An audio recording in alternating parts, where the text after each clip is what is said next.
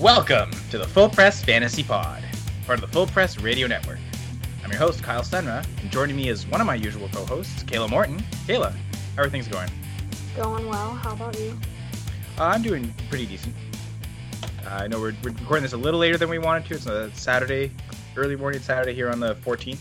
So uh, hopefully people have enough time to listen to this. Sorry about the inconveniences, but uh, um, unfortunately Alessandro couldn't join us. But we have, I would say, I, I, I guess, our usual guest host, uh, Braden Holecek, joining us again. Braden, how are things for you? Oh, pretty good. It's been a fun week, so I'm excited to join you guys again, and thanks for having me. Yeah, appreciate you you coming in and uh, joining and uh, completing the trio. Um, and uh, I guess uh, I don't I don't have any cats, but uh, Alessandro and Kayla are pretty uh, cat farm uh, uh, 2019. Enthusiastic. yeah, cat farm 2019 enthusiastic. Although we have to change that soon. We only got a, a few weeks left of that. Um, and we only have a few weeks left of the NFL season, which means we're you know Yeah. dead center of the fantasy playoffs right now. Um, I know s- some championships are even this week. Uh, I know for most leagues this is the semifinal, uh, maybe even quarterfinal if you're playing week 17. Sorry if you are. Um, but uh, yes, uh, you know everything we're going to talk about today is incredibly important, and I think especially this week, a, lot of times Thursday night can influence our decisions. Uh, you know whether you played someone who went off big or played against someone who had a, a monster game or even played someone who was a disappointment it kind of changes your your strategy and approach a little bit so uh, any bit of information can help and uh, well the information we have is the the ravens uh, took care of business against the jets beat them 42-21 um, they did cover their ridiculous 14 and a half points actually that wasn't ridiculous at all i thought that was far too low only winning by 21 might that that was probably around in line with what i thought uh, I guess it was the usual suspects in this game that performed. I mean, uh, Sam Darnold threw 18 or 32, 218, two touchdowns, and interception. You know, I guess this is a tough defense. Kind of what you expect in terms of performance. Maybe fantasy wise, even a little better. He did fumble and lose a fumble too, so you know it wasn't uh, wasn't the necessarily the greatest fantasy performance. But I don't know that people were expecting Darnold, and I don't know how many people actually started him. Uh, on the ground, uh, Le'Veon Bell returned, and no surprise, got the majority of the carries, uh, 21 carries for 87 yards. Uh, caught both targets, but only one yard. Um, the both touchdowns actually were caught by Jamison Crowder. Uh, 11 targets, six catches, 90 yards. So uh, great game for Crowder for anyone who played him. Robbie Anderson did all right, six targets, four catches, 66 yards. Uh, Vyncint Smith, three catches, 40 yards, and then uh, one catch each for Jeff Smith, Daniel Brown, and Ty Montgomery. Montgomery also got five yards on the ground. Again, only two carries. Uh, Bell was the workhorse back as we expected, although no touchdowns meant that uh, it was sort of a, a capped upside game. Again, going against the Ravens defense, I don't know what people were necessarily expecting. Um, on the Ravens side, I mean, I, it, this was a game where you know we weren't you know wasn't 100% sure if, if Jackson was going to play early in the week. I mean, as it, as the week went on, it, he was assured everyone he would. It was Mark Andrews that was really the, the game time decision, and I know it maybe scared some people off of Jackson. He ended up going, you know, only 20 throwing 23 times, only 220 212 yards, sorry, but five passing touchdowns. Uh, the third time he's done so this season. Uh, he also ran for 86 yards, so very typical Lamar Jackson game. He fumbled, which uh, was something he did uh, quite a lot last year. Actually, something that he's improved on greatly. Um, because how many fumbles does he have? I'll look that up. I'll find that later. Uh, but yeah, it's uh, it's definitely been a, an amazing fantasy season for Jackson. And if you trusted him, you're rewarded. And if you played against him, you're going to be having to to chase upside on players more, not look for the floor pl- floor plays. You're going chasing after ceiling after basically every player to try and catch up. Uh, Mark Ingram, again, gets a tough run, Jets run defense. I know I had him in a, in one spot, and I I did play him. I was questioning not doing so, and I did play him and was rewarded. He scored two touchdowns, 76 yards on the ground, uh, caught his only reception was the touchdown reception too. So uh, great game for Ingram. Uh, the other, again, five passing touchdowns. So there was definitely that no one caught more than one. So the, the wealth was spread. Seth Roberts, Mark Andrews, Marquise Brown, and Miles Boykin all caught touchdowns. Uh, Seth Roberts actually ended up leading them in receiving yards with 66.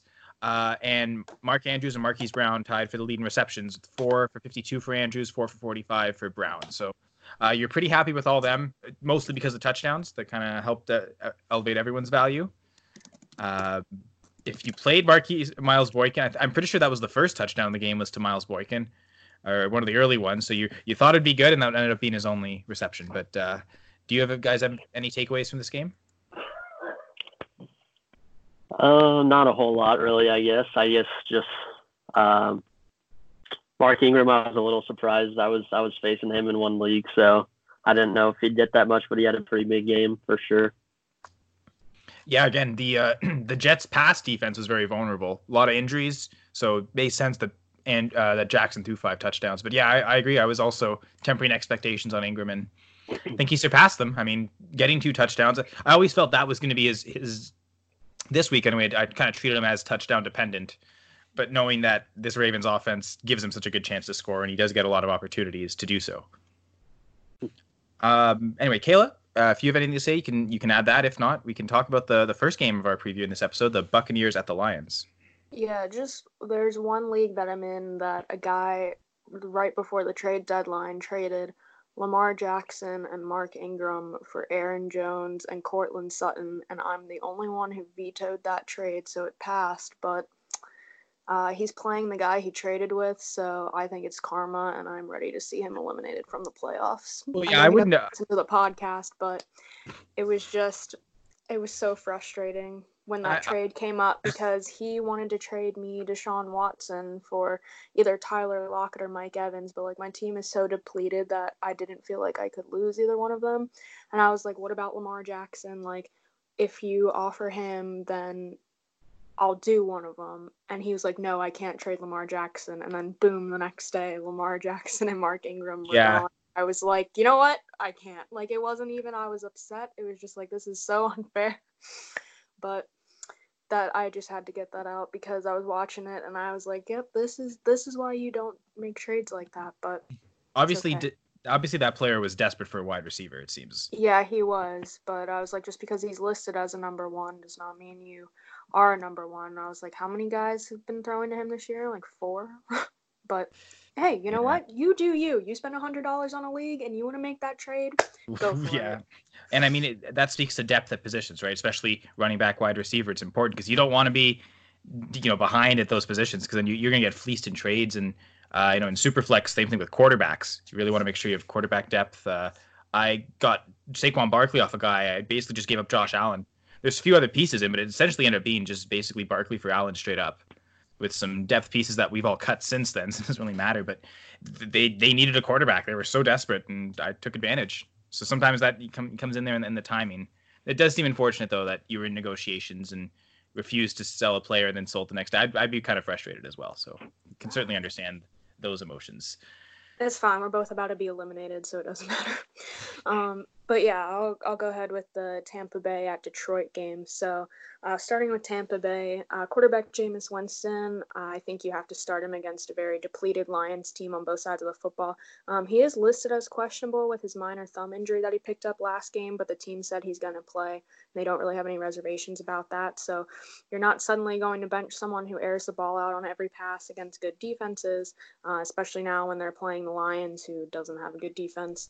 Um, are his interceptions annoying? Yes, but I've brushed them off. Um, he had three interceptions last week, but finished with 456 yards and four touchdowns, approximately 47.3 fantasy points, depending on how your league is set up. So, would I have liked 50 points? Yes, but I'm not going to be upset with 47. Um, so, I think going against a poor defense, even though he's going to be without Mike Evans um, with his hamstring injury, you still have to trust him. He's going to throw the ball wherever he wants all the time. Um, and then with Mike Evans being out, uh, Chris Godwin suddenly is very attractive. Um, he's had multiple games of outperforming Evans when they're both on the field. So now that the volume is going to be likely split up between him and uh, Justin Watson, who's going to fill in for Mike Evans, uh, he's going to see a lot more targets, I think, especially against a defense that's 27th ranked in the NFL in the pass. Um, Godwin should be able to torch them. I expect a big game from him.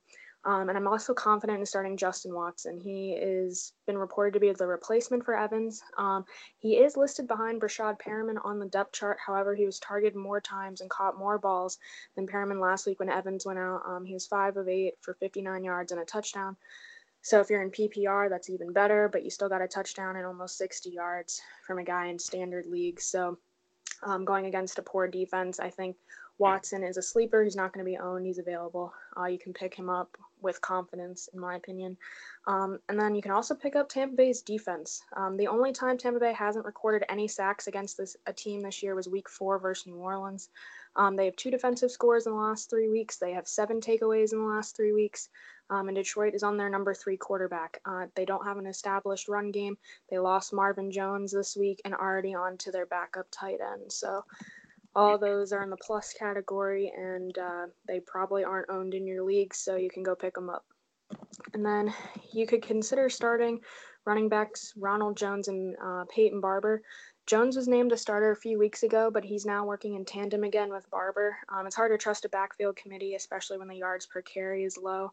Um, it's on the flip side that does raise the stock for Peyton Barber. Um, the good news is he isn't the backup, but again, his touches are limited and the yards per carry is low.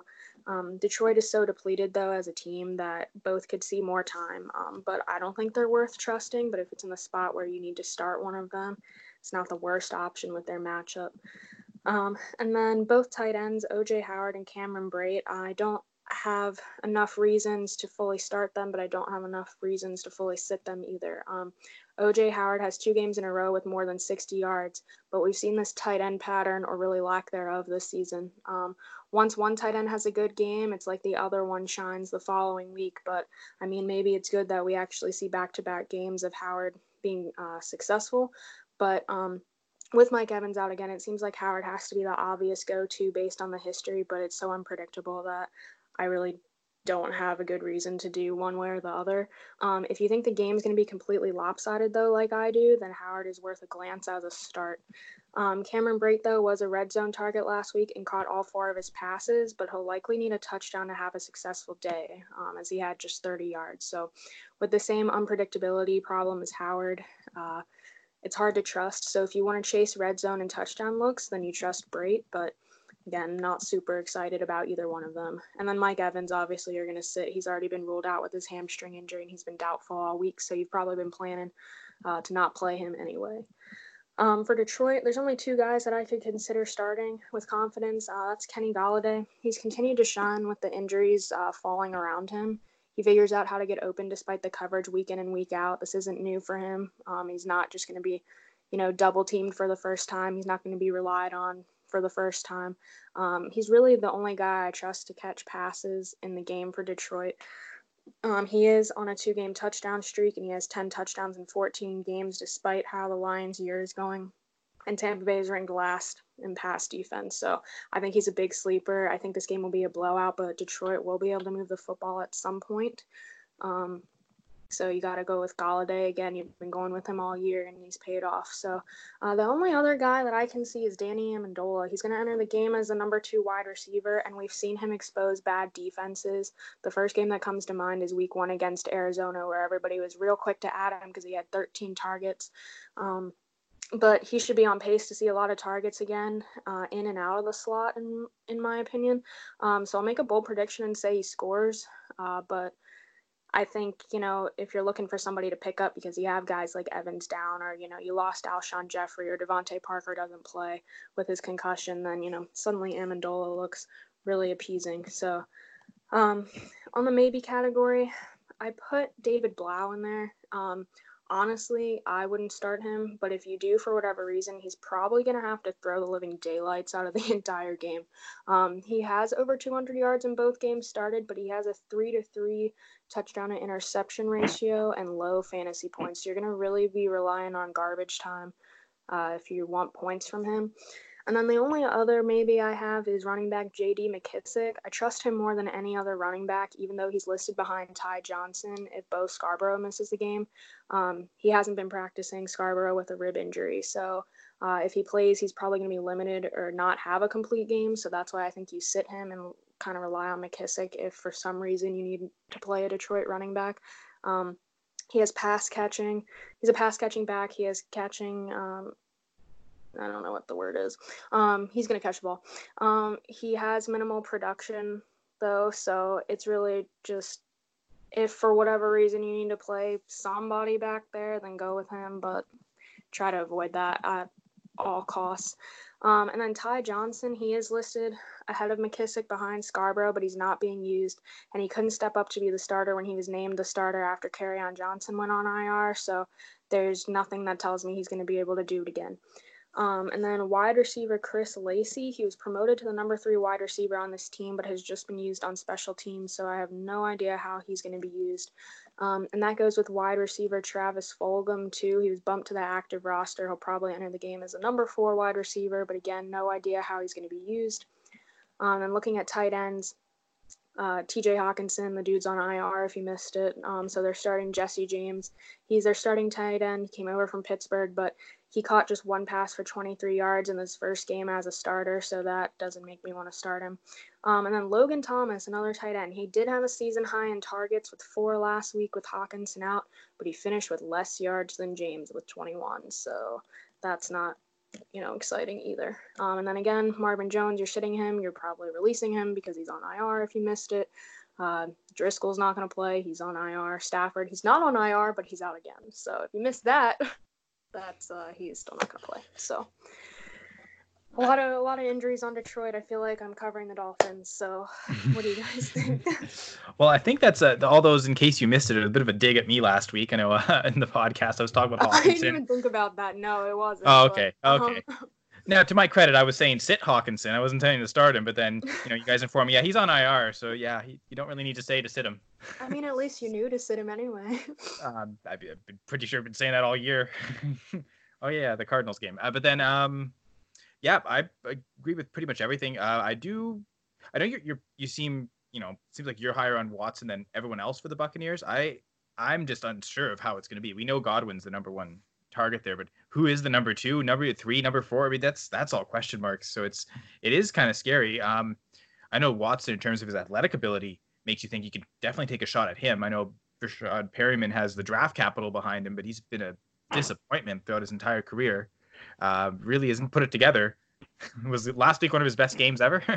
yeah. Uh, I actually think with Jameis Winston's relationship that uh, Howard and Brate end up being the number two and number three targets, at least for this week. So uh, I'm a lot more willing to play Brate than I am Watson or Perriman. I have him actually that I have all three. I picked up all three just to have them all, and so no one else could use them in a, a contract league. But it's a tight end premium. So because of that tight end premium, I'm definitely going Brate. If all things were equal, I don't know that I wouldn't go Brate. I would probably, you know, I, all three of them. You're pretty much, you know, you're uh, flipping a three way coin between them. So uh, again, if, if it's tight end premium, I think I'm definitely going Brate. But if it's not, and all things are scoring considered equal, um, yeah, I probably would lean, you know, Watson just the sheer athletic ability. I kind of like that call. Uh, I know I've been hearing a lot, you know, a few other podcasts where uh, that debate and argument has happened. I know the fantasy footballers they talked about it, and Jason Moore was heavy on favor of Watson, whereas Mike and Andy were heavy on favor of Perriman. So, uh, curious to see what it's going to be this week. It might I think it's important to watch this game to see how that ends up happening for week 16 so we know who who is going to be the number two number three guy but uh, i do like your calling your shot on watson kayla. Braden do you have any anything to add? Um not really. I guess for tampa bay i'm not sure is uh, the rookie scotty miller do you guys know if he's injured or healthy? I believe I, he's listed as questionable. I'll check the injury report again. Okay. I i just know the last month or so he's been uh, featured a little bit more. I mean, maybe that's not saying much, but yeah, you guys are probably right. I think Howard and uh, Brate are probably going to be the second and third best option there. Uh, for Detroit, I mean, I guess if you have to start anybody, um, Golladay's uh, the guy, like Kayla said, because I think Bo Scarborough, he's so touchdown dependent. Uh, so it's hard to rely on him. Um, other than that, I don't really have, I guess, anything else to add there. Uh, just to talk about Miller, he was a limited practice participant this week with a hamstring injury, but he does not have an injury designation entering the week, so he's playing. It appears. So uh, to your credit, he might he might do something because uh, the other thing, Bruce Arians drafted Scott Miller. He hasn't drafted any of these other receivers. So right, right. that does that mean something uh, to to to Bruce? Is he going to prioritize the guy he drafted here? Uh, but back to the the Lions, actually, quick. Kayla, I, I, like the call of McKissic, actually of being the only uh, one you'd consider uh, of the the running backs anyway because of his pass catching Uh, so that, that's a good point. In a game that um, I'm not necessarily convinced it's going to be a blowout, but I have very little faith in Jameis Winston with considering his hand, but just regular anyway, mostly because of his brain. But now it's his brain and his hand. So uh, Vegas has it as a four four and a half point favorites for the Bucks on the road. So that does tell them something. They, they think the Bucks are probably a, about a touchdown uh, difference in a neutral zone in a neutral territory. So you know you might be right about that actually. Yeah. Um, David has played well. I, I, think he can can make it interesting. But but I think the point is though they're probably gonna Detroit's not gonna be able to just run the football. here. They're gonna have to pass, especially to keep up with the Buccaneers. So McKissic makes the only sense as a running back. But I, again, I think you're you you hit it dead on. Golladay and Amendola are the only lines you can really trust. Even Blough and Superflex is it's tough. It's it's not the worst play, but it's definitely it's. I think you're you're you're spot close, on. though. it is well again. Superflex, you, any starting quarterback is worth uh, you know certainly roster. I mean, he should be on every Superflex roster, but that's true it's it is a great matchup. It's the only reason you'd consider him. But um, yeah, I, I think good call pretty much all the way through. Thank you. Uh, Vikings at Chargers now. Uh, to me, there's only one Vikings player that I'm trusting. It's Dalvin Cook. Uh, part of it because uh, where the the Chargers defense has been vulnerable, 12th most fantasy points given up to running backs, but then all the way down the third fewest to wide receivers. So it definitely we know the Vikings want to run the football as much as possible. This is an opponent that's set up to do so. You don't you want to keep that pass rush away from Kirk Cousins. So um, I don't know that he's going to only pass it ten times like we saw in Week One, because uh, I we'll see. They're, the Vikings defense. I don't think they can hold the Chargers down too much, but it, it might be another one of those games where he's only throwing around twenty times. Uh, and it's going to be mostly Dalvin Cook because uh, Alexander Mattison's actually been ruled out for this week uh, means Ameer Abdullah becomes the backup. I don't think even I don't think he's worth playing. I don't know that he's going to get enough carries. I think it's Cook looked healthy last week, and it seemed like there hasn't been any aggravations. He practiced mostly fully this week, so I'd say Cook's one of the best plays on the slate this week. I know in DFS, I'm looking at DraftKings Yahoo, they have him as the second highest price on the Sunday slate, but uh, McCaffrey's the only one higher. So you kind of take that hint, and uh, you know definitely not going to be surprised if he's a top five running back this week, even top three. Uh, for the Chargers, I'd consider playing Keenan Allen and Hunter Henry. Uh, Vikings definitely have some good corners, but they have been struggling this year. Um, and even so, they are more vulnerable up the middle. Um, you know, I'm not. You know, if, if the if the Chargers are playing with Allen in the slot, it probably means Xavier Rhodes is going to be covering Mike Williams. So it leaves things open for Allen, for Ekeler, and for Hunter Henry. So I think they're all worth playing. Uh, I have Kirk Cousins and Diggs as as maybes. Uh, again, I talked about uh, the Chargers' third fewest points allowed to wide receivers, fourth fewest points allowed to quarterbacks. Uh, so I I definitely temper expectations on both Cousins and Diggs.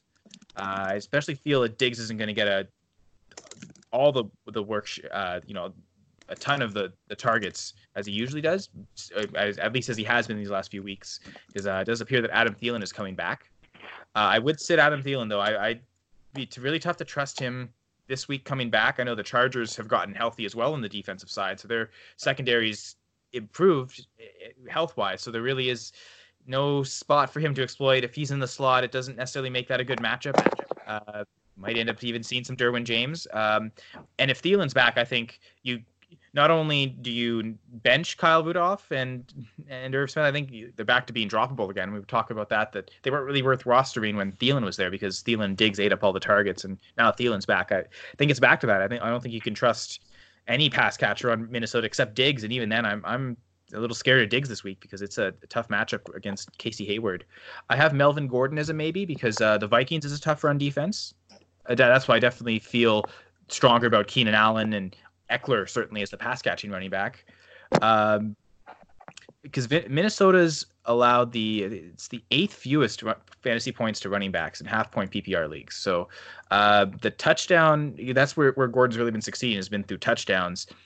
Uh, those odds aren't the greatest this week against Minnesota. So I, I you know, it's still I'm gonna play Gordon in a couple spots, but uh, I'm definitely thinking about it. I, you know, having to consider uh, I know in one spot it's if Josh Jacobs isn't a go and uh, we have De- DeAndre Washington getting the majority of the carries against Jacksonville, I think I might lean Washington. It does look like J- Jacobs is going to play, and um, is this game a one o'clock game? Because if so, I really don't have the choice. No, it is a four o'clock game. So at least at this point, you would get to kind of I'd have that information. Also, I'll know if Jacobs is playing. But that's at the level where I'm at with Gordon. As someone with a great matchup, I'd favor that. And uh, again, I, I have Philip Rivers as a maybe. Uh, maybe in Superflex, he's probably more in the must start range. But uh, there's some er, some midseason struggles, and last week he he looked really good. It was against the Jaguars though, so a team that's kind of fallen apart, not really playing for anything. Whereas they're playing a Vikings team that's in the middle of a playoff race, and frankly, right in the middle of a division race still. So uh, definitely a defense is going to play him harder than they did last week. So I wouldn't expect a monster performance like we saw. Uh, certainly, again, Mike Williams. I'm if he sees a lot of Xavier Rhodes, I'm I'm really scared off of him this week. I know he finally got his touchdown last week, but uh, I definitely would not really want to play him coming into this game. Uh, so that's it for me. Kayla, do you have anything to add?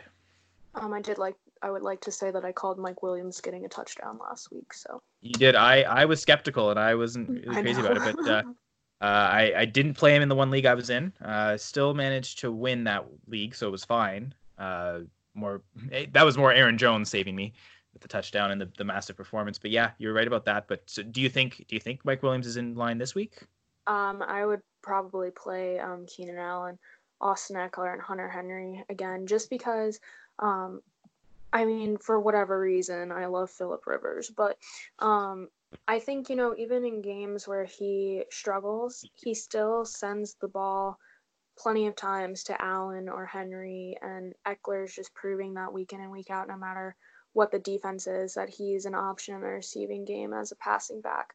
Um, so I I don't think it, it matters really how the Chargers do as a team. I think all three of them are gonna be see the most targets. Um, so I mean Mike Williams could get the the long ball again. I know they they offer some shots for that, but it's not as reliable as Allen Ekeler and Henry. Um, so I think even with the defensive matchup, you shouldn't be afraid to start those three for the Chargers. Um, I know my my dad, for example, has uh, all three of them on his team, and he's like, "I'm gonna play all of them. I play them all every week," and I'm just like, "Okay, like why not?" Um, well, eh, most weeks you'd probably be right in in a lot of cases. Certainly with Ekeler, I mean, He's is he? I think he's still a top five running back at this point. Yeah, he is, and he was really high on him in the draft. He was like, I know that Melvin Gordon's out, but even when he comes back, he's going to catch the football, and that has, you know, stayed true. So, um, I think he he took him pretty high. So pay it's paying off, and I know I'm I'm going against him in one of my leagues, and he has all of them, and Philip Rivers. So you know, this is not the week for Philip Rivers to show how much he can shine, but I think for for fantasy, yeah, I mean it Philip Rivers isn't a sit, but I'm still afraid with his interceptions. You know, he's not like Jameis Winston where he gets 456 yards when he throws three interceptions. It's, you know, you blow the game and you don't have that many points. So, um, yeah, I, I, like the call pretty much with where everybody is. Um, so, good job. Uh, Braden, you have anything to add? Uh, yeah, I mean, I think for Minnesota, it's so hard to uh, to really trust Kirk Cousins some weeks, and I think this is one of those weeks. So uh, I think Dalvin Cook really is the only guy I would trust there, especially with Mattison out. Uh, and then for the Chargers, uh, yeah, right now I think I think Philip Rivers is just trying to do the best he can to end this season. So I would agree with like Hunter Henry and Keenan Allen, just trying to go out with the bane um, since they're not going to make the playoffs. So yeah, I can't really add much there. I just agree with pretty much most of that. So we'll uh, get to another game. It's uh, another AFC West game. So uh, you you know this division pretty well, being the Chiefs managing editor. Jaguars at Raiders. And uh, before you get into to talking about certain players, the big question here is Josh Jacobs. Do you know what's if he's going to play or not? What, what's uh, that lineup to be?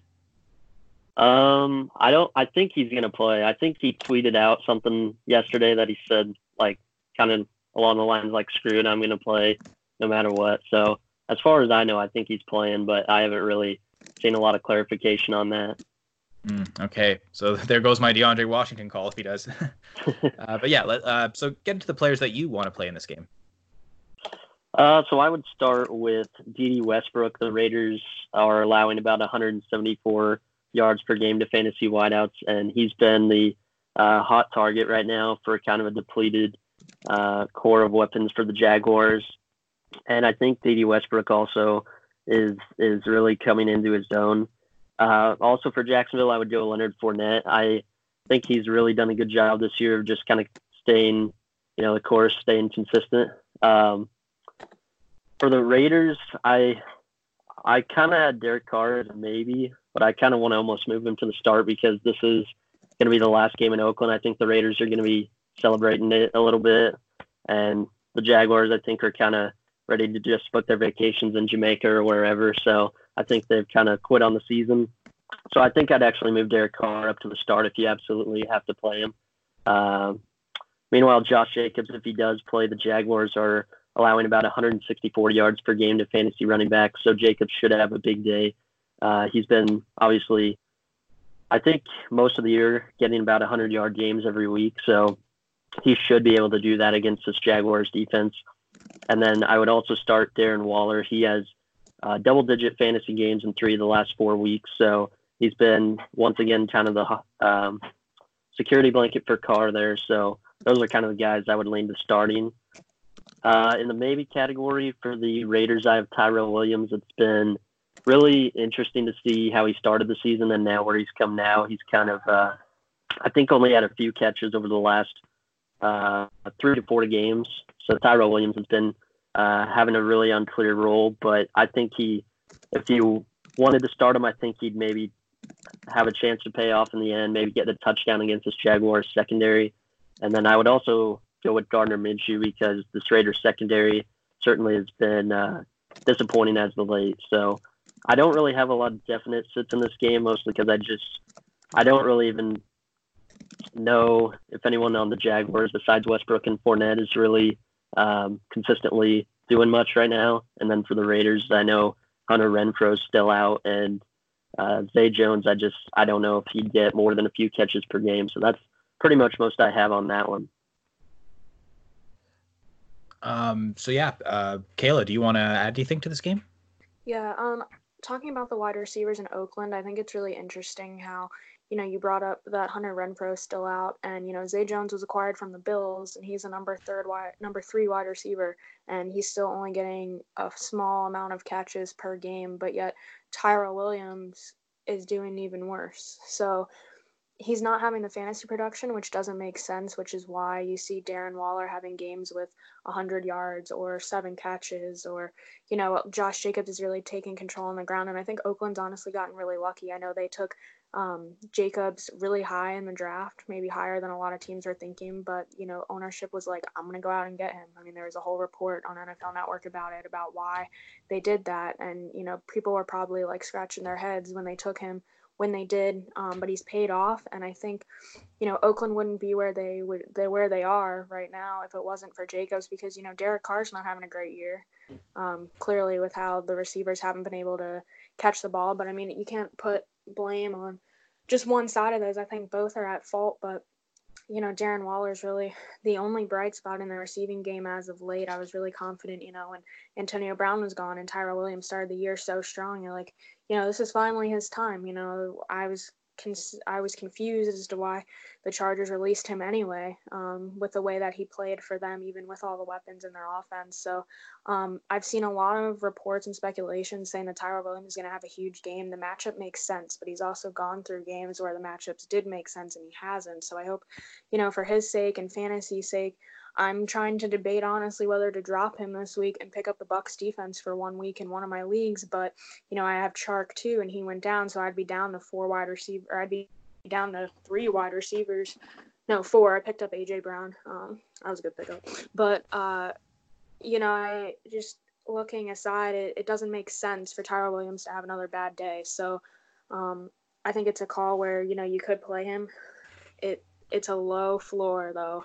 Just even though it doesn't make sense, it keeps happening. So I think you know it's it's something to look at, and it's hard to predict. So um, I like the call on it, um, and yeah, really the only people trusting Jacobs and Waller. Um, but yeah, on Jacksonville side of the ball, I think the pass game with the receivers that you mentioned are going to have the opportunity to step up and you know be kind of your sleeper picks with Chark out already with you know his walking boot again twins um, but I uh, yeah, so I I think uh, the Jacksonville wide receivers are in for a day just with the way that the Oakland defense is and how much they give up. Um, but it's hard to guess which one will do well. But the one that you said is the the best bet for it. So.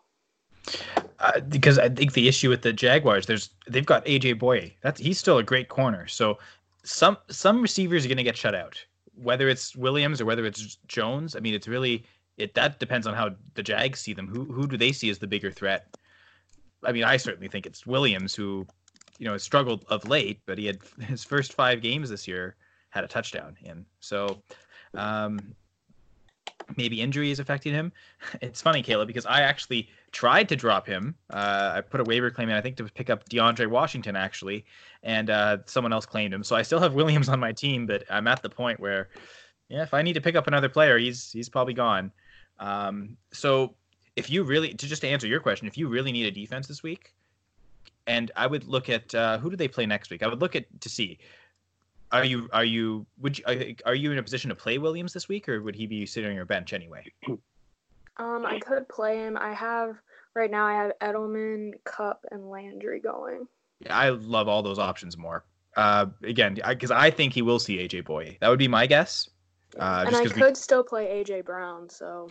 Oh yeah, I and I like that more. And then next week he plays the Chargers, and he would probably see Casey Hayward. So I think he is droppable because I, I just don't think I just don't see when you'd start him in these next two weeks. That's true. And I have the Saints defense now, but I don't know how much I want to play them against Indy. So I think yeah. Tampa Bay might be a better option.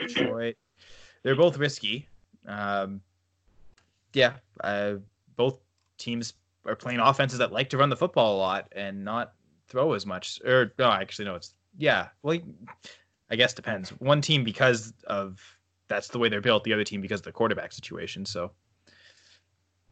Uh, yeah. 24 hours, we'll figure it out. Yeah, yeah, yeah that's that's a tough call though. Uh, but uh, I think both defenses are somewhat viable. But yeah, uh, just to add to this, Braden, I do wonder uh, because this Raiders secondary is so weak, if a guy like uh, uh, Chris Conley actually becomes playable this week, maybe even Keelan Cole. Uh, it yep. does seem like that's those are going to be the two starting outside wide receivers with Westbrook in the slot. Um, right, and I I think they just called up. I think it's C.J. Board from the practice squad. So I mean, yeah, they're pretty depleted. So Conley, honestly, if you had to start him, he probably is to me the better option than than Cole, just because I think he's gotten the more consistent looks this year in Jacksonville you know there probably aren't too many season long rosters that are going to need him so it, it might actually be more of a dfs thing but i, I do right. I, of them i think conley has a chance to at least do something this week uh, but yeah uh, i think we're uh, we're good uh, i guess maybe the only oakland receiver that i could also name is keelan doss in the slot but he only ended up playing 44% of the snaps last week so uh, it was his first game back uh, so we'll see maybe that increases right. but with hunter renfrow out it, it still playable, but you're probably right. I think where you stuck with those top four anyway is is the the way to go. Uh, so Kayla, we're gonna go to Browns at Cardinals now. Yes, we are. So, um, Cleveland's visiting Arizona, so I got a bunch of must starts in the uh, Browns category. Going with Nick Chubb. Um, his carries have decreased since Kareem Hunt came into the picture after he came back from suspension in Week 10, but he has no less than 15 carries in any game. So did I like seeing him have 20 or more carries? Absolutely. But he still has two 100-yard games in his last three games, even with his carries going down to 15. But if you know you're upset that his carries are at 15, look at every other team in the NFL and see how many carries their starting running back gets. So it's not something to, to complain about. Um, he should be able to do damage on the ground in this game with ease, uh, in my opinion. Um, I also like Kareem Hunt. Um, Cleveland is doing really well utilizing him on plays that they take Chubb out of the game for rest or when wide receivers are covered downfield for a dump off, for example. Um, he has seen a few more carries on the ground in recent weeks and is looked for in the red zone, um, despite the weapons they have on the outside and Chubb on the ground. Um, so it helps when he gets a touchdown, obviously, but um, when he hasn't, he's evened out solid production with a mix from the ground and in the air. So I think they have a favorable uh, matchup coming this week. Uh, in Arizona. Um, and then I do like Baker Mayfield. I'm kind of relating this game to when the Browns played the Dolphins. Um, I think he'll have a solid day, even if the run game puts up scores. Because if you remember when they played Miami, both Hunt and Chubb had touchdowns, but Mayfield still had three passing touchdowns. So I think um, he can toss multiple scores and put up a lot of points on the Cardinals. Uh, even though, you know, cross country road trips, it seems like teams from the East really struggle when they go west for whatever reason. Um, Pittsburgh did struggle for a while last week. Um, the only team that we really saw do really well this year was Carolina when I think they won by 17. But um, I think, you know, Cleveland knows that they're still fighting for a wild card spot. So they're in must win mode. Uh, and I think you know, like I said, this game mirrors when both the pass game and the run game were successful. Um, and then I really like Jarvis Landry. He's the more favorable target in Cleveland who produces more in the end zone um, and across the field just in general. I'm going to play him over OBJ because of the favorable red zone matchup and the ability that they'll have to move the ball. Um, so possibly you could think about playing Odell Beckham. Um, I think he's going to need a touchdown again to have a good fantasy day. Uh, so yes, with Mayfield passing a lot, um, it could happen. We saw it in the Dolphins game, but Landry already had two touchdowns before OBJ was looked for in the red zone. So um, that might have just been how coverage worked, but the Dolphins can't really cover anyone, so I don't really know. Um, so, you know, though, the second that you bench Odell Beckham, he's going to have the best game of his season. So he's not a sit him, but it's hard to trust him as a stardom just with the volume of guys they have on the offense. Um, but I still am going to play Landry, Chubb, and even Hunt over him because of the ball share. Uh, but you know that's up to your own opinion. That's just what I'm going to do. But I feel like my reasons are pretty valid on it. Um, for Cleveland to sit him, uh, David Njoku, he's back off of short-term injured reserve, but he's not being used with all the other weapons on offense. He had four yards last week, uh, so you know if you held on to him, it's not really paying off, unfortunately. Um, but then something to note, kind of not really fantasy worthy. Um, wide receiver Damion Ratley was bumped up to the number three wide receiver and will start this game, bumping Rashard Higgins down. Uh, so I don't really think a lot of people owned Rashard Higgins, and no one owns Ratley. But um, he he isn't really worth a roster spot until you know somebody gets injured or they show that they just use him for whatever reason. Um, but he is a number three guy if somebody goes down. So if you see him on the stat sheet, that's why. Um, for Arizona, the only must start that I see in this game is wide receiver Christian Kirk. Um, stats wise, he's the team's number one wide receiver. He saw 97% of the snaps against Pittsburgh. That's for you, Kyle. And he caught 11 of uh, 16 passes in the last two weeks and saw 19 targets in the two weeks before those. So um, his numbers do go up and down when it comes to yards and fantasy production, but I think Arizona will have the ball enough and throw it enough to give him respectable yards on the day. Um, with that being said, I have Kyler Murray in the maybe category. Uh, Cleveland has done well with mobile quarterbacks this year. The most notably that comes to mind is Lamar Jackson. Um, Arizona continues to struggle as a whole, um, but it'll help that they're at home. Um, I think deep down, Arizona knows that they can play spoiler with a win and really hurt Cleveland's chances to win. So if I'm on a team that's not making the playoffs, who struggled to win games this year, that's going to put a spark under me to go out there and do my best. Um, so, like I said, teams do struggle coming cross country, um, but I don't really think Arizona has enough together to get a great fantasy day out of him, but I don't think he's a bench him. Um, and then Kenyon Drake, you're going to start him possibly just because he is the sole starter. Um, David Johnson and Chase Edmonds really are the backups. There was a report that they would all split time, but that's just not really happening.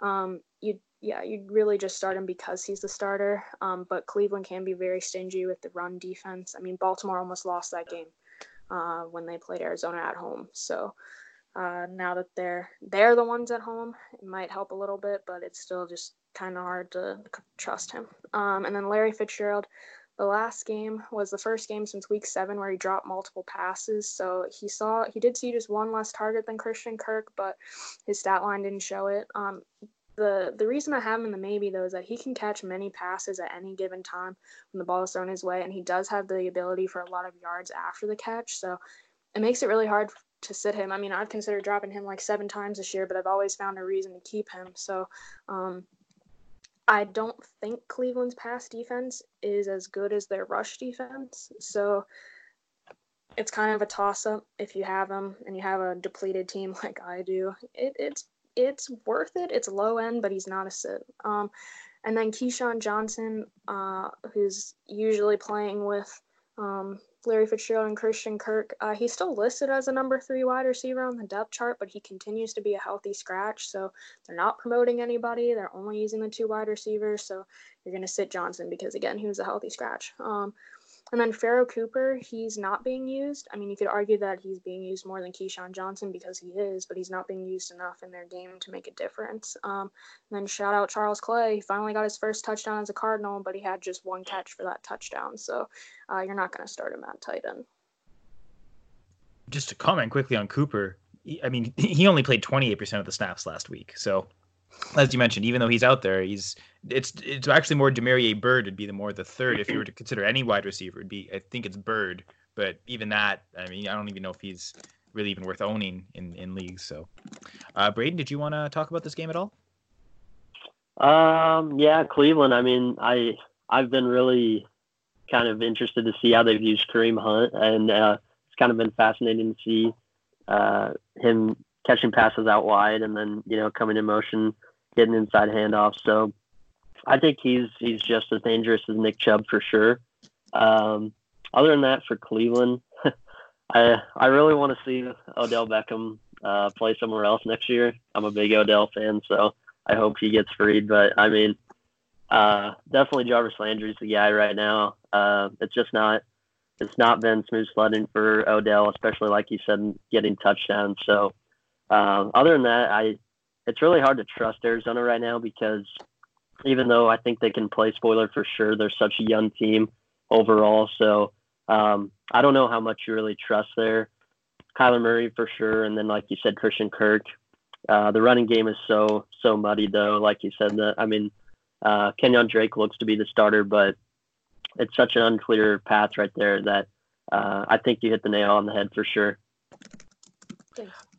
Uh, I think maybe a change in coaching staff could help, and you know Beckham could still stay in Cleveland and still be productive. Um, and, and again, I don't usually uh, call for a coach getting fired after the first year, but uh, it clearly was a mistake to hire Freddie Kitchens. I think so. Um, but regardless, uh, you're right with Beckham, Kayla. Uh, he should be he should be a must start based on the matchup, but he's gotten what two touchdowns this year and they have been against weak secondaries, right? We're talking the Jets. I know he had the big one against them.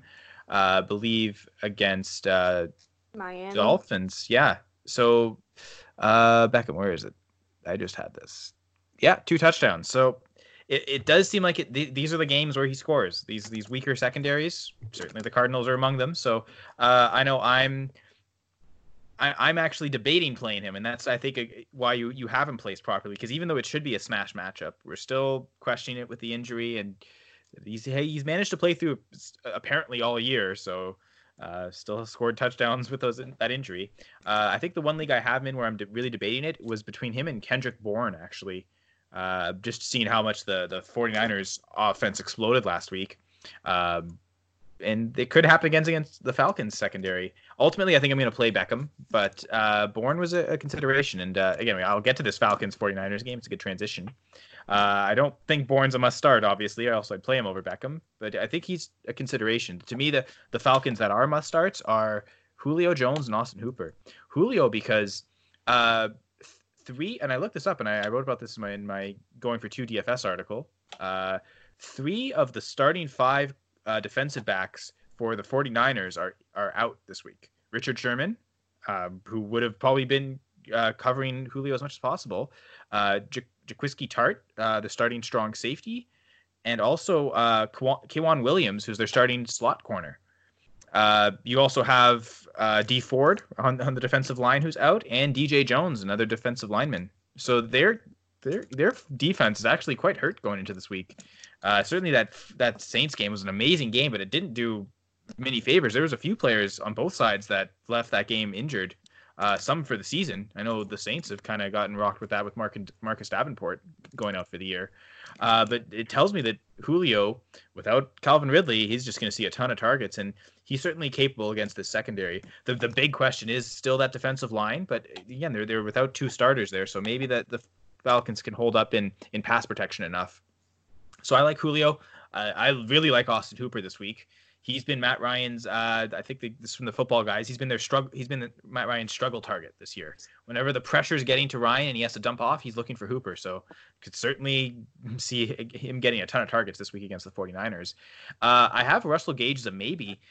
Uh, just because I, I, you know, he's a maybe borderline start actually because uh, again, K'Waun Williams being the starting slot corner, not being there, certainly leaves Russell Gage, who's replaced Mohamed Sanu as that main slot receiver, kind of increases odds for him, and he might also be a struggle target uh, along with Hooper. So uh, I think those are the top three for Atlanta in terms of their targets, and I think it's going to have to be through the air. So I, I think those are the three I'd mo- be most likely to play for Atlanta.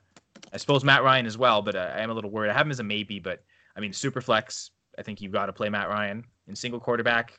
Again, it's a maybe, but uh, I think their their success is going to come through the air. So it, it, certainly from a volume perspective, even though it's a tough def- defensive matchup, I think Matt Ryan is fine. I certainly like Dr- Garoppolo better though. Uh, I have him as a must start. Um, and I, I, you know, D- great DFS play as well. I, I, just think there's a ton of upside with Garoppolo this week. We saw last week, obviously, in a dome uh, against New Orleans, how that went, and it's not going to be in a dome here against Atlanta. This is going to be in San Francisco, but it's it's a it's a very weak secondary. Um, Atlanta's where are they? They've allowed the actually I guess the twentieth most fantasy points to oh that's running backs, not quarterbacks. That'll help if I actually look at the right position. Um, yeah, third most fantasy points to quarterbacks. That makes a lot more sense. So uh, I'm thinking a, a, big week for Garoppolo here is a must start, and obviously George Kittle um, every week must start. Um, must start. Uh, Mostert must start maybe. Uh, okay, so 20th most fantasy points to running backs. It's not not the greatest uh, matchup, but Mostert's been getting a ton of, of carries lately and has really kind of established himself as the lead back. Uh, Tevin Coleman's completely taken a back seat, and it does seem like they're easing Matt Breida back into it. And uh, you know, Mostert in these last four games has four touchdowns. Uh, he has a hundred yard game against Baltimore of all teams, uh, which is a really tough matchup. So I'm I'm a full go on Raheem Mostert. I know in two leagues I'm deciding between him and Freeman, and in both cases I'm going to go with Mostert. I have Freeman as a maybe, but it's it's a tough matchup against the 49ers. And like I said, it's all through the air, I think. The only thing saving Freeman is his target share. But once again, he he has he has one carry from inside the five this year. Uh, I believe Raheem Mostert, even with only I think it's six red zone opportunities, has uh, is it it's yeah also has only one carry from inside the five. So that's a little concerning that Freeman hasn't gotten that goal line duty, which has been eh, earlier in his career in his heyday in the 2015 season when he was RB1 overall. It was because he was getting so many goal line carries, but that hasn't been there at all this year. Even last week, Brian Hill got the goal line carry, not Freeman, even though Freeman had four red zone carries. It seems like right when they get really close and it's, you know, you know, a running back just needs to power through and fall in, they don't trust Freeman. So it's tough for me to trust him as a must start. Uh, for the 49ers, I have Sanders and Samuel as maybes, but you know, there's a strong case to play them. They're they're maybes with the kind of almost like Russell Gage, where I kind of feel stronger about about them. I have Matt Breida as a maybe as well because again, he's he's come in and he's the number two guy there for sure. It does seem like Mostert last week got the red zone carries and and uh, you know since Coleman has become the third guy, it seems like Mostert's the goal line back, which is why I like him more than Breida. But Breida still catches passes and uh, gets enough carries, so I don't mind Breida as a play. Uh, for the again, I already mentioned Kendrick Bourne as well. Uh, if you in deeper leagues, if you're wide receiver needy, I, would consider Kendrick Bourne. I know maybe chasing points. He had the two touchdowns last week, and you know, not necessarily sustainable, but he's been playing a lot more snaps of late, and it, it does seem like Bourne is very firmly the third wide receiver there. Um, ended up with 57% of the snaps uh, last week. Uh, he had 70% of the snaps a few weeks ago as well. Um, that was one of Sanders. That was the game Sanders got hurt though. So take that as a caveat there. But uh, it does seem like he really is the third wide receiver for them. I'd sit Brian Hill again. Tough matchup. Even though he does get the goal line work, he doesn't catch passes, and that's why I still prefer Freeman, but I, I don't particularly like either.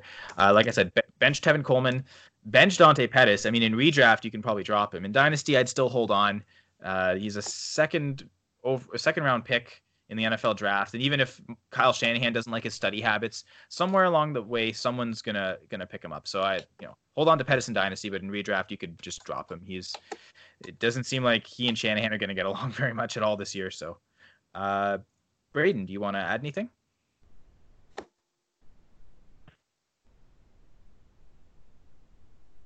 Um, I guess the only reason, like, um, I would like maybe try to be a little skeptical of San Francisco's running back situation is Tevin Coleman's facing his former team, so maybe they just want to try to, you know, give him a, a bigger chance and see if he can come through. Other than that, though, I I do think Mostert's still kind of the lead guy right now, especially with Breida slowly coming back. So I think the the Mostert is probably the best option on the running backs. And for San Francisco, also, I think Deebo Samuel's really really been one of the most trustable uh, wide receivers probably on the team, even a little bit more than Sanders. So uh, Deebo Samuel, I, would definitely want to start him. I think I'm starting him in one league.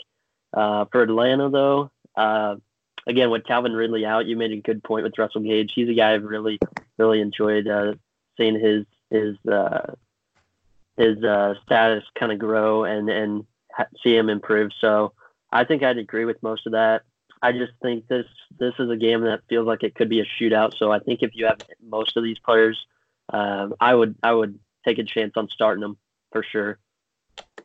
Yeah, I am thinking about it more. I do feel like I should have both Sanders and Samuel in the in the must start as opposed to the maybe. Um, Kayla, do you what do you think?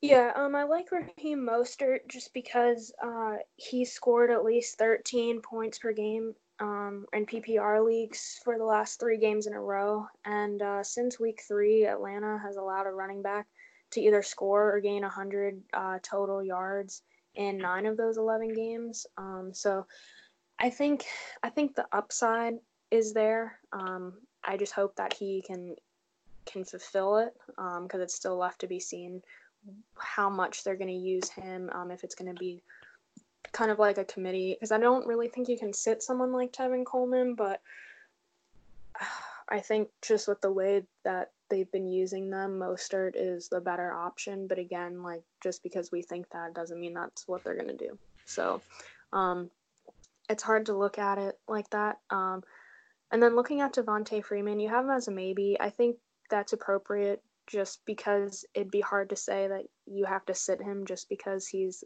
uh, the number one running back. Um, but I just think I can see him struggling against San Francisco because they allow the fewest points to running backs. Um, and they really allow the third fewest fantasy points to the position um, with the second least amount of total touchdowns. I think they have three on the year.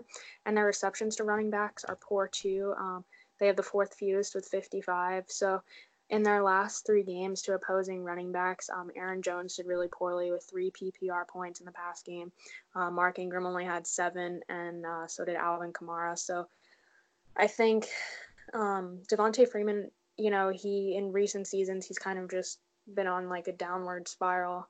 Um, so I think this is not the week to trust that he's gonna just suddenly like go back up the hill. So I, I've got three playoff teams with Freeman on them. I'm not starting him in any, and I've already mentioned two of them. I'm playing yeah. Most, Mostert over him. Um, I guess another one I have Mostert and Samuel both as flexes, and Freeman's on the bench. Even AJ Brown, I could, I could, you know, I could, I could put Samuel in the wide receiver spot and flex Freeman instead of Brown, but I don't feel like doing any of that. I feel like right. I'm again, I'm avoiding Freeman where I can. I, again, as a maybe because of the volume, but uh, and I, you know, I, I wasn't automatically benching him. I, I, you know, I went through the numbers and I considered it, and I, am looking at it, and I, I, trust all those guys over him. So, yeah. um, I think it's a good indication of where it's a maybe, but it's definitely a maybe where we're we're not as uh as uh, you know as enthusiastic about. Not a hopeful, yeah. Um, all right, so next game, uh, it's a actually we go back to a, a playoff game from last year, and uh, both these teams are fighting to get in the playoffs with this game. So uh, you know a lot of uh, a lot of playoff talk here, fantasy playoffs as well. So Braden, Rams at Cowboys.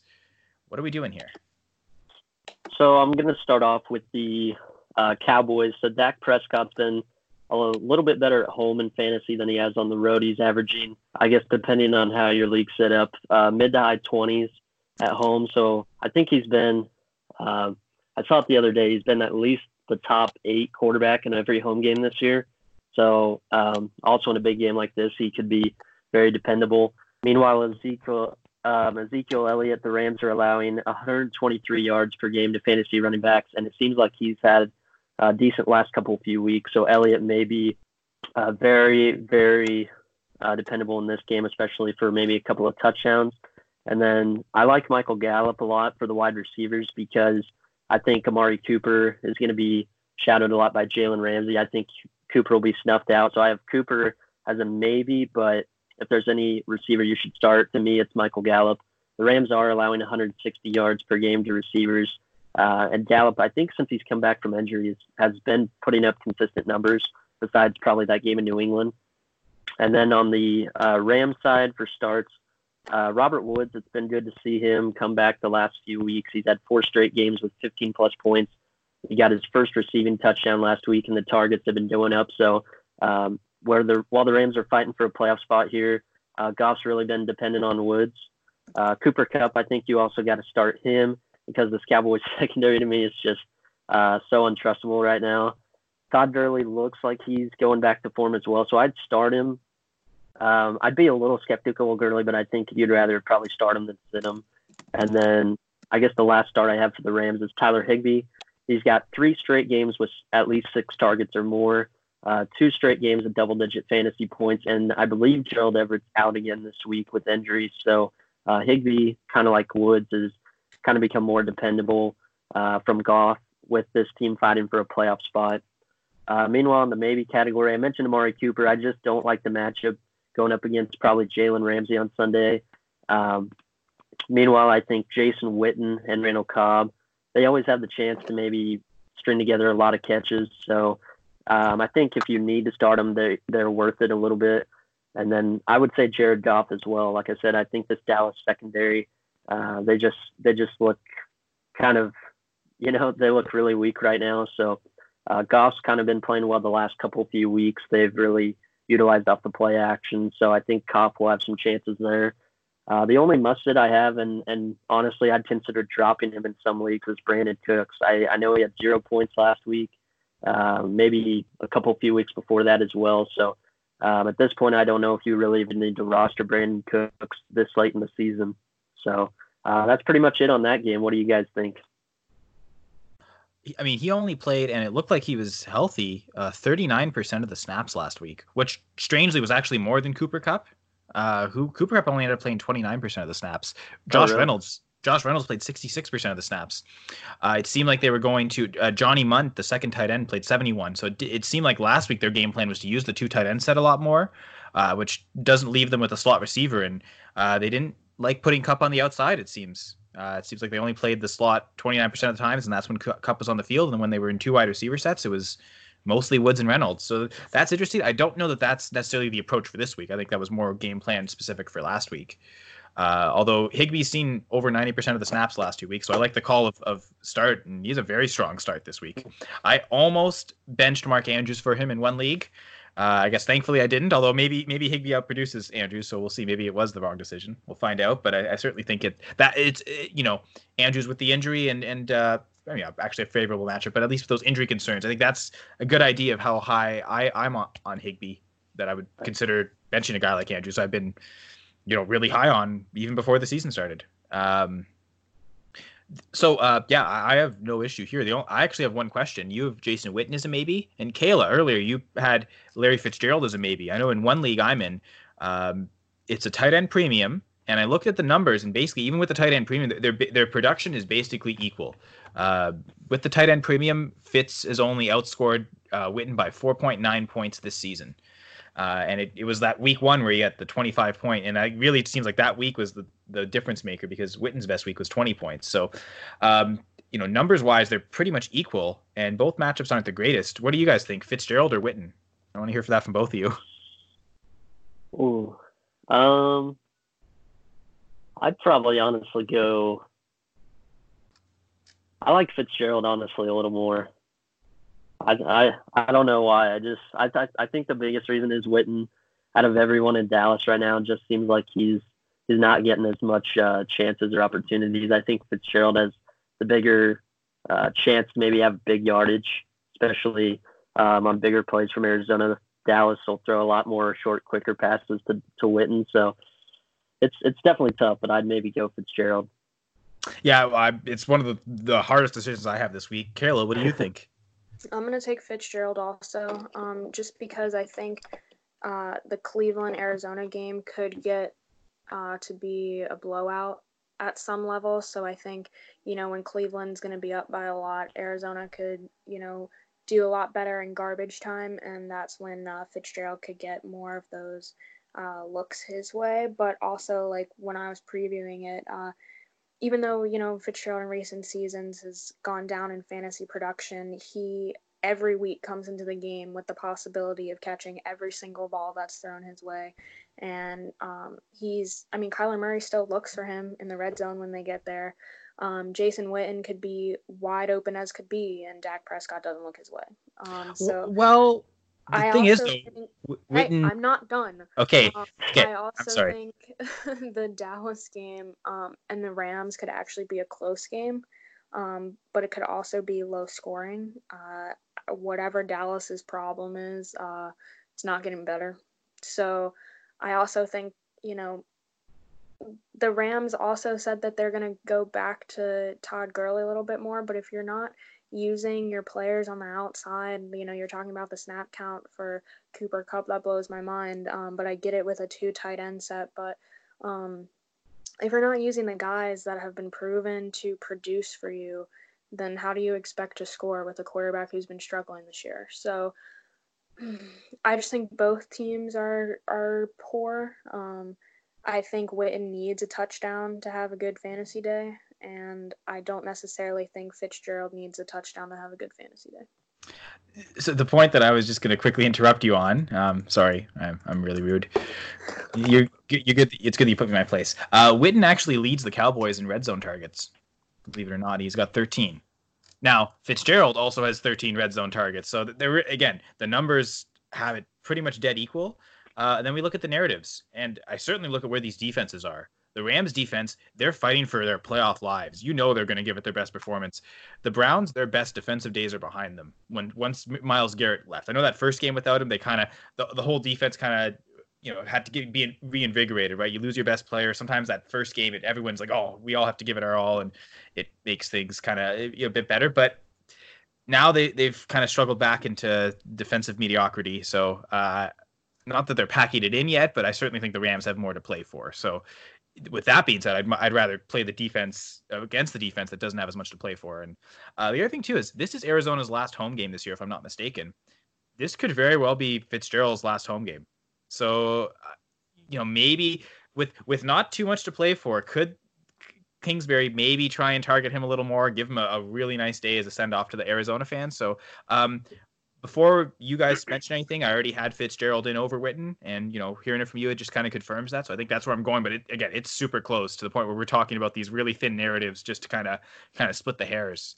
I really think though that Larry Fitzgerald doesn't retire. I think he's so close to so many records that you know you look at the team is not going to win a Super Bowl with him, no matter how many more years he plays. So last year was obvious and was it disappointing? Yes but he still came back this year and you know his catches are going down um, his touchdowns are going down from like what we'd like to see from a guy who's going to be in the hall of fame but um, he didn't have to come back this year. I mean he is coming back to another offense that has to start over in my opinion um, so i think you know, he's such a team player, which is another reason why he comes back, but he also sees personal accolades that, you know, are within reach. So while it's a possibility, I think he's not done. All right, that's fair. Uh, but again, I think either way, I'm going to go with Fitz over Witten this week. Um, and then yeah, so yeah, so I just wanted to ask that one because of all my decisions, like I said, that might have been the hardest one where I, I really couldn't decide. So um, thank you for helping me there. And Okay, more- I have a question. Sorry, real quick. Would you Yeah. play Cooper Kupp or Tyrell Williams? Oh, Cooper Kupp. Okay. Uh, again, I'm I'm really scared Williams is going to be on Bouye. Um, I know I know Braden had him in a maybe, but I'm more of the Williams is a, almost a must sit this week. So that, that's that's me. I again that might be biased there, but um, how about you, Braden? What would you? do? I mean, I guess you have Cooper Kupp as a must start, so I'm assuming you would also play Kupp over Williams. Yeah, yeah. I think just Kupp always has the bigger chance to go off. I mean, he was shut down a couple games this year, but again, I think you you talk about Rams fighting for their playoff lives right now. Goff Goff's really playing hard to try to try to spread the ball around and and uh, you know, so so I think Kupp's a little bit more trustable. The only reason I guess with Williams is again, I think Oakland, their last game there before moving to Vegas next year is it's going to be a crazy day for the Raiders. So, but I, I think Kupp has a little more upside. All right, yeah. Uh, so there, I hope that I hope that helps, Kayla. Um, now, uh, again, playoff implications. We got a big one Sunday night. Bills at Steelers, and this may not be the big offensive explosion, but I'm actually really looking forward to this game. This might be one of those good, low-scoring games that's really close but super entertaining. Um, maybe I maybe I'm wrong, but we'll see. I, am looking forward to it anyway. Kayla, uh, why don't you uh, tell us what to look forward to in fantasy here? Yeah, so this game was flexed in the season to Sunday Night Football this week because of the implications for both teams. Um, whether you're aware or not, Buffalo can still win the division and bump the Patriots down to the fifth seed. So I'm going to be a pretty big Bills fan this week. Um, but yeah, uh, Pittsburgh, despite you know their injuries, you know with James Conner missing so many games as of late, and and their top wide receiver Juju Smith-Schuster kind of failing expectations now that he was the number one guy and he's been out, and they've just been had so many injuries. They're still, you know, they still control their own destiny. So each team has a lot on the line, a lot to play for. Um, but if we start with Buffalo, I think Devin Singletary should have a lot of opportunities to run the ball, and he's been really successful with yards per carry and is getting a lot of uh, touches like he's been a lead back in the league for years. Um, Buffalo has the confidence in him.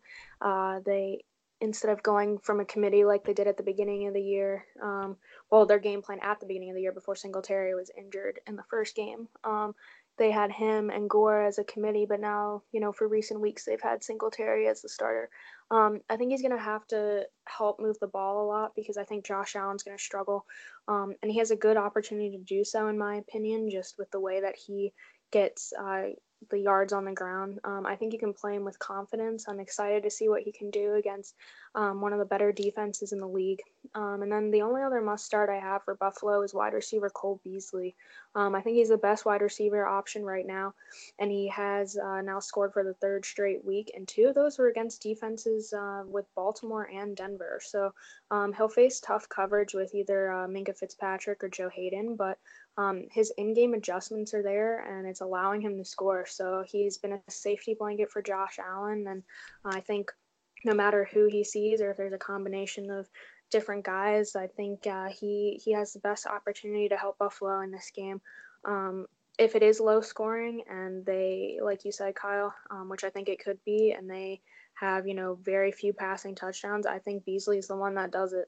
Um, so possibly you could consider starting Josh Allen. Um, he had a tough time against a good defense uh, with Baltimore last week and faces another tough one this week. But uh, thankfully, Pittsburgh's quarterback Devlin Hodges isn't Lamar Jackson, so the Bills should have more time of possession, um, which could allow him to have a better fantasy day. Um, Baltimore, New England were the only times this year where Allen didn't get into at least 20 into the 20s in fantasy points. So, um, with another good defense this week, that pattern could continue, which scares me. Um, but I think he has enough upside where you don't bench him, but I don't have full confidence to start him. And then wide receiver John Brown, he's going to have a tough time again with the defensive co- coverage, and he only had three catches on eight targets last week for 26 yards. So he hasn't had more than three catches in any game in the last three weeks, which is subsequently the same time frame that Beasley has really shined. So uh, I think that's important to note. Uh, and then you're going to sit other wide receivers like Isaiah McKenzie and Robert Foster. Um, McKenzie's hardly being used, and he's not getting a lot of yards uh, per catch. So there's no reason to have him. And then Foster, he's not on the same page as Josh Allen, um, despite given the opportunities. He didn't haul in any of his four targets last week, so he's not worth your time. Um, and then the tight ends, Dawson Knox and Tyler Kroft, they're really not being used. I think they combined for one catch last week. Um, and that just doesn't, it doesn't matter that they played a tough defense. It's kind of been a pattern, not really being used all year. So the matchup really doesn't matter. Um, and then for Pittsburgh, uh, you're going to start James Conner if he plays. Um, he does have a questionable designation, but he's finally practicing fully. Um, and the Steelers have downgraded uh, running backs Benny Snell and Jaylen Samuels and was reporting them in as backups for the game. So I think that tells me that James Conner's playing. Um, Pittsburgh has been cautious with Conner's status for the last few weeks. So the fact that they've downgraded the backups tells me he plays. Um, you just got to really hope that he's ready. Uh, and then wide receiver Diontae Johnson. Uh, he's the number one guy again because Juju Smith Schuster has been ruled out despite them saying he was going to play this week. Um, he was cleared to play. He was practicing. Uh, this is Juju because um, he cleared concussion protocol, but he re aggravated his knee injury, so he has been ruled out for the game. Um, but yeah, Diontae Johnson, uh, he scored twice last week and has had 13 targets in the last two games with Juju out. So uh, that tells me that he's being looked for across the field and in the end zone. Um, and then the only back that you could consider keeping on your roster for Pittsburgh is Benny Snell um, because he will play over Jaylen Samuels. It's kind of been a back and forth battle throughout the year, but as of late, Snell's the backup.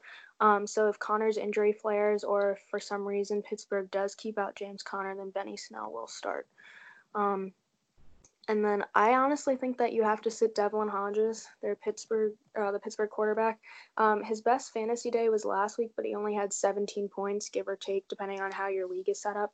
Um, he has a three to one touchdown interception ratio in three straight games, um, but that's one touchdown per game. So Pittsburgh will likely rely on its defense and rush game. Um, so hopefully James Conner plays because he'll be in for a big day. Um, and then James Washington, the wide receiver, um, he needs a long pass or a long touchdown to save his day. I mean, I guess that's technically a long pass if it's a long touchdown, but um, we saw two long scores two weeks in a row.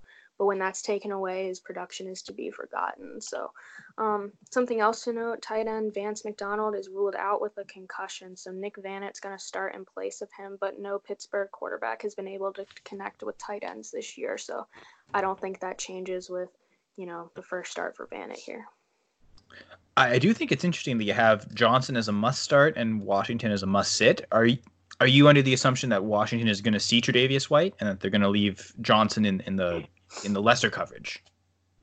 Um, maybe, but honestly, I didn't even think about that when I was writing that. I just think that James Washington has shown the pattern where if he doesn't catch the long ball, then he only has a few short grabs for really nothing. So um, I would, like I would feel better if those, you know, short passes for minimal yards were in the red zone and he got a touchdown, but it's not. So. Yeah, that's that's a good point. Because uh, red zone targets, he has he has two this year, uh, whereas Diontae Johnson has eight red zone targets. Uh, actually, second on the team, tied with Juju and Jaylen Samuels. The only one with more is actually Vance McDonald. Uh, so yeah, so that's that's a good point there because I okay, okay, so you have Johnson as a must start. Are you and because you have Beckham as a maybe, are you telling me you'd play Johnson over Beckham? Yeah.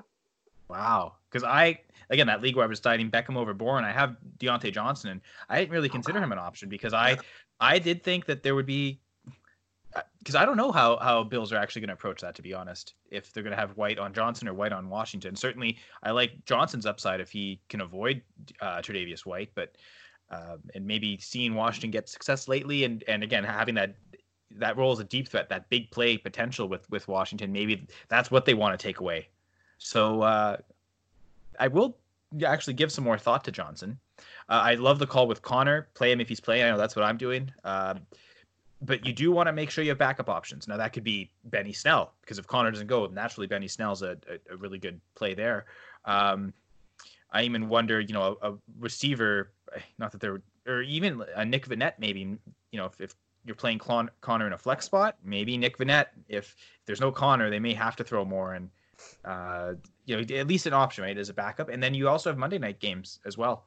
You could, uh, I know for myself, the league I have Conner in, I've got Marcus Johnson from the Colts as a backup option. So if Conner's out, then I just I'll throw Johnson in, knowing that he's got the matchup against the Saints. We saw the 49ers did against them last week, and they've had some injuries on the defense, so maybe Marcus Johnson goes off. So uh, I, again, I think Conner's a great play, but make sure you have a backup option just in case. Uh, an option that's either playing in that that uh, Sunday night game or in the Monday night game. Something that you can do that where we if we find out that Conner is out, you aggravate something pre-game, you you've got players ready to, to switch in. Again, and, and ideally you'll want to play Conner as a flex. Obviously, if you're not that deep at running back and you in your Conner's in your running back spot, that, that really limits what you can switch him out for. Like again, you wouldn't be able to switch him out for a Marcus Johnson. So again, try and put him in the flex spot. That's do for always the latest players possible. Uh, Braden, before the last game, did you want to talk about uh, this game at all?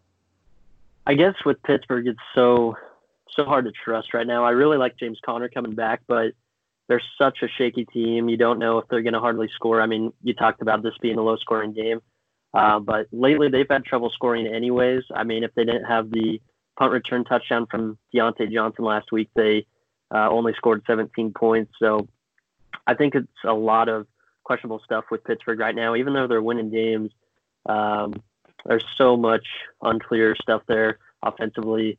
Uh, I would really only trust James Conner this week. But I, I think of the two wide receivers, uh, Diontae Johnson probably has the more uh, more likelihood of, of having that big playability than James Washington at this point. Um, hmm. other than that, I I don't really know. I guess I would ask you guys. I mean, I have Pittsburgh defense and San Francisco defense, and that league like points allowed aren't taken into account. So it's oh. basically oh. just turnovers and sacks. Mm. So that one I'm kind of I'm kind of not sure. I think I'm starting San Francisco right now. Yeah, yeah, the no points definitely skews it because it, it, takes away the fear of the Falcons putting up a huge game.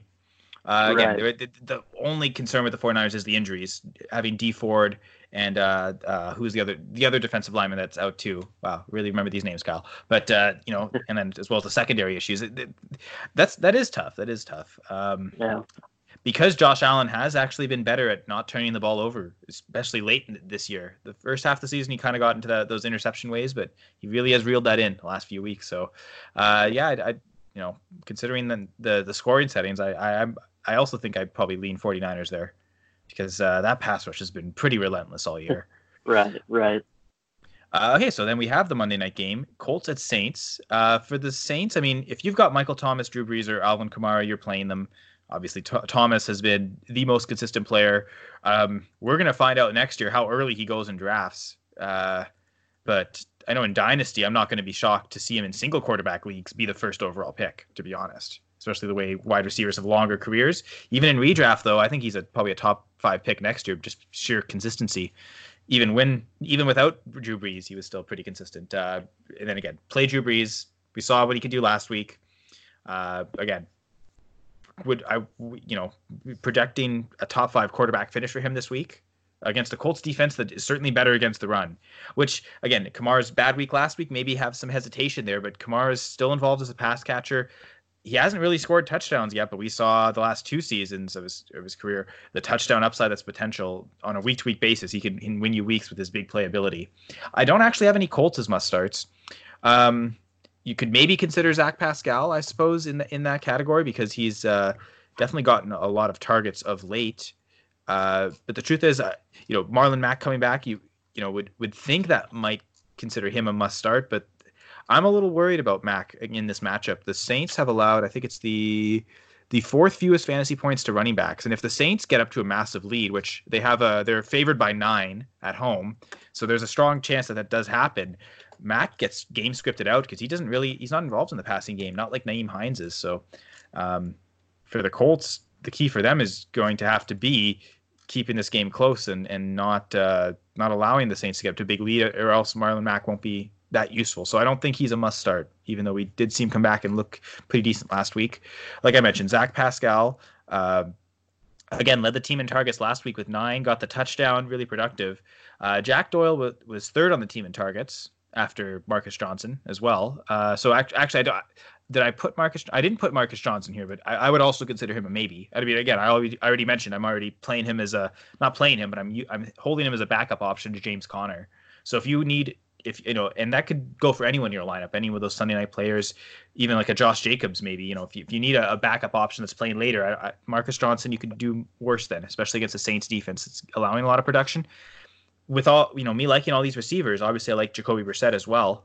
Uh, dude, you know he's not on the same pace he was at the start of the year. I think that that knee injury that he suffered, uh, he only missed one game, but I think it did kind of affect him a little bit, and it, he hasn't quite reached that same ceiling he was reaching at the start of the year. But still not a, not a horrible play. Uh, certainly in Superflex, I like him a lot more than Kirk Cousins, for instance. Just as off the top of my head, I know we were talking about that matchup. We are really scared of for Cousins. I'd prefer Brissett because again, the Saints' defense is more geared to giving up big plays, and their offense is also geared in that direction. They're going to force teams to throw. So uh, I have Josh Hill as a maybe. This is only if Jared Cook misses. Now, if you have Jared Cook as your tight end, I'm saying sit him because even if he plays, I don't know what kind of you know, he might be a little weary, he might be protecting himself a little more, not go up and make the tough catches that he needs to at times. Um, but if if you are if you do want to play Cook, I would recommend having Hill on your team, and if, that way if Cook's out, it's real easy tight end swap one to the other. So definitely link those two players together. And uh, if Cook's, I mean, uh, again, if Cook's in, I don't really like playing either. But if Cook's out, I think Josh Hill actually is a, a viable play. And then Tre'Quan Smith and Ted Ginn, um, they've come alive recently. And Brees, it seems like he's gotten his arm back. And uh, after a tough loss last week, I, you got to get the feeling that they're going to try and get an early lead, throw the ball often. So we could look for a lot of Tre'Quan and, and uh, Tre'Quan Smith and, and Ted Ginn targets. So uh, consider them maybes. I have Nyheim Hines as a sit, but really he could get more work than Mack. So maybe maybe a sit's a little too harsh on him. But the truth is, he hasn't really. He got goal line work when Mark was Mack was out. I don't think that's going to happen this game. I think it's going to go back to to Mack. Uh, but again, if it, if you believe in the game script that the Saints are going to blow out the Colts completely, you might actually consider playing Hines because of his pass catching role. I have Latavius Murray as a sit though. He, does catch passes at times, but for the most part, it's groundwork, and that's where the Colts defense is strongest, especially since Darius Leonard's been back. I know they struggled early in the year when he was out, but uh, I don't really like Latavius Murray this week at all. Um, so, Braden Kayla, in whichever order you, you choose, um, and we want to comment about this game? Uh, yeah, I'll go ahead. Um, so Marlon Mack, I like what you said about the game script for sure. Um, so I think it's important to note though that the Saints are going to be without Sheldon Rankins and Marcus Davenport, um, and they could also be without AJ Klein and Kiko Alonso. AJ Klein's dealing with a knee injury, and Kiko Alonso is dealing with a thigh injury. Um, so both of them, um, so both of them were out in Week 14 against San Francisco. So if they both are out again, I think that really opens up New Orleans' defense, and we saw how many points um, went back and forth in that game. So I think if uh, Indianapolis can hang with them, and uh, but that's also if Indy is able to run. So I think if all of those things happen, then Marlon Mack has a good game. But I think, you know, it's I also think it's not out of the the question to think that all that could happen. And let's just say, you know, Klein does play, but Alonso doesn't, or Alonso does play and Klein doesn't, then I, I still like the odds of that. I don't think both need to be out for him to have a successful day on the ground, but Indianapolis has to show that they can run the ball in that situation. Um, so I might be a little bit more high on Mack than you are, but um, I definitely think that it's possible that he doesn't have a good game either. Um, and then I wanted to hit on Pascal, Zach Pascal, just because um, I know he's done well recently with T.Y. Hilton out, but there was one game. Let me see if I can find. Um, he was the number one receiver coming into the game. After, mm-hmm. It was a game after they played Pittsburgh when he came in and he had 76 yards for a touchdown against them. Oh, it was the Dolphins oh, of all teams. Yeah, um, I remember. I was I was touting him really highly that week, and I I, yeah, I had him in my I, DFS article too yeah, I actually had picked up Pascal without Hilton being out in like week seven, seeing that they were going to play Miami, and I knew I had people on by, and I was excited. He had seven targets in that game, but he only had two catches for 26 yards, so that was really disappointing. Um, and then when Hilton was, did Hilton play against Jacksonville? I don't know, but he still had. Uh, I believe he came back for the Houston game. Okay, so when he played uh, Jacksonville, he still only had two catches on six targets for 17 yards. Um, but he did explode against Tennessee for 109 yards and on seven catches, and he had five for 74 last week against uh, Tampa Bay, who you know is awful in the past. Um, and he had a touchdown, but um, apparently T.Y. Hilton told the Athletic that he could play on Monday night. So if uh, he does play, then that automatically downgrades Pascal. Um, so then the emergence of Marcus Johnson, um, I think he's more of a sleeper in you know deeper leagues that you would have him, but uh, I think if Hilton plays, then the whole shuffle of who you should start at wide receiver totally goes out the window. So that's that is true. There is, I guess, some concern because uh, in that game, in that game, Hilton came back. Pascal had one target, zero catches. Right. So, so think, uh, it's important to monitor the status of him, but just because Hilton's out doesn't make me want to immediately play Pascal, but I think because Indianapolis is going to chase points, that's why you do it. Yeah, and I also think one thing that's happened since those games, no Eric Ebron anymore. Who I know even in that Houston game where Pascal was completely shut out, it was Ebron who led the team in in uh, both receptions and, and receiving yards. So, you know, it's not it's not just about Hilton being out too. Chester Rogers played that game, so you know that just because of how that core has been so decimated. I know I'm I've got Pascal going in one of my leagues. Uh, it's I'm probably going to be behind Monday night. I'm I've got him and, and Kamara going in that Monday night game, so they'll definitely be stressing some some uh, stressful moments in that game for sure. Uh, Braden, did you want to add anything? Um, not much. I mean, I guess Jacoby Brissett's a guy out of all people for Indianapolis that I would trust in this game because last week at Tampa Bay he was he was really uh, thriving off those deep balls. So especially with a even a uh, weakened receiving core, I'd still tr- uh, trust Jacoby Brissett, especially if this game gets out of hand. So uh, he's the guy I'm trusting the most with Indianapolis. And then I was kind of surprised you said Ted Ginn Jr. and Tre'Quan Smith have uh, had pretty big games lately because, I mean, I just kind of stopped paying attention to them really uh, with the starts of the year they had. So. I mean, it was really just one game. It was really just last week, to be fair, and it was because that yeah. game had 90 points scored. yeah. So I mean, I guess if if if you have them, uh, I'm kind of interested how you have them right now. Um, but but uh, other than that, uh, not much to add on that game. That's true for maybes. They're probably more on the the weaker side of maybes than a lot of other players we talked about today.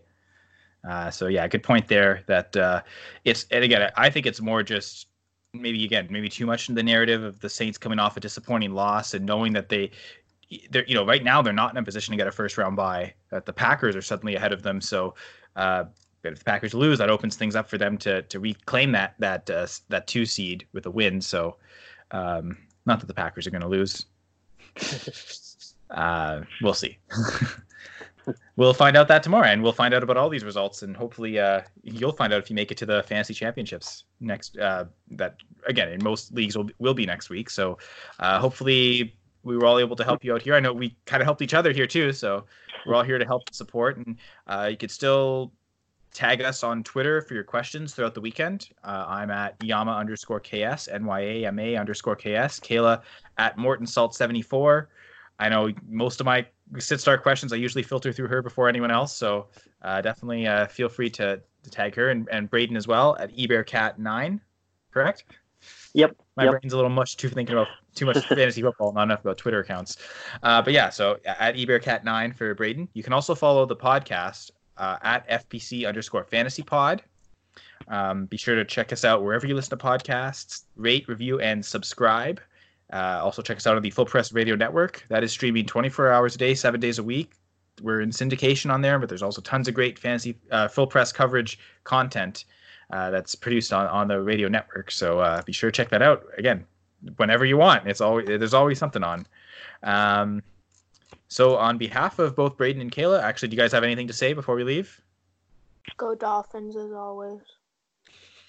And Cat. Uh, yeah, yeah. Joe Chiefs big win last week, so so um, yeah, very excited to see how they do this week against Drew Lock, uh, Kansas City kid coming home. So should be a fun game, and it's going to be a snow game, so I think that'll be even more exciting to watch.